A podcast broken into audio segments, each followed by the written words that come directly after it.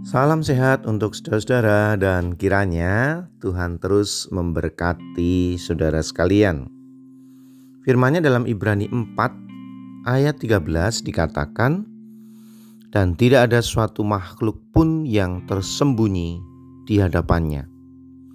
Sebab segala sesuatu telanjang dan terbuka di depan mata Dia. Yang kepadanya kita harus memberikan pertanggungan jawab.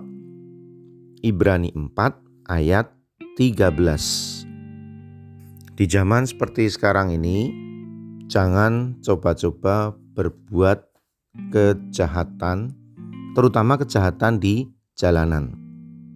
Kenapa? Karena CCTV ada di mana-mana. Dan berkat CCTV itu banyak kasus kriminalitas terkuak, terbongkar. Mulai dari pembunuhan, pencurian, pelecehan seksual, banyak sekali kepergok, ketangkap karena adanya CCTV.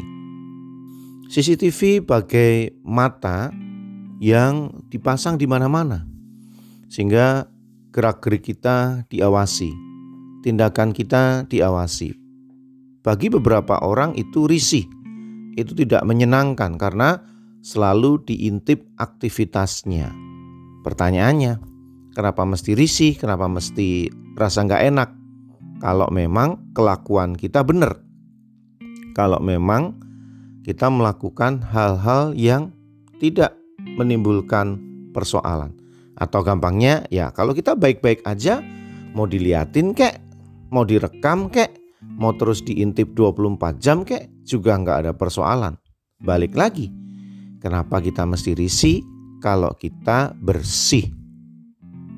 Sebelum teknologi CCTV diketemukan dan menjamur seperti saat ini, sebetulnya Tuhan adalah CCTV kehidupan manusia.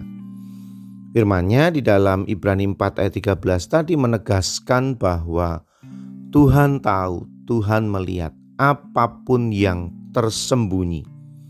Dikatakan di sana bahwa segala sesuatu telanjang dan terbuka. Segala sesuatu terlihat jelas oleh Tuhan. Tidak ada yang bisa ditutup-tutupi oleh manusia. Tidak ada kebohongan di hadapan Tuhan. Tidak ada ketidakjujuran di hadapan Tuhan semua yang dikatakan oleh manusia, mau dipelintir seperti apa pun, mau dipura-pura seperti apa pun, biar semuanya terlihat jelas di hadapan Tuhan. Tuhan Maha Tahu. Dalam bahasa Latin ada istilah omniscience, Tuhan yang Maha Mengetahui.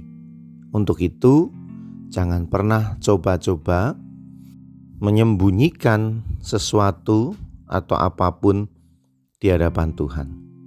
Dan kita nggak perlu risih sih. Kita nggak perlu merasa tidak enak. Biasa saja, tergantung kelakuan hidup kita.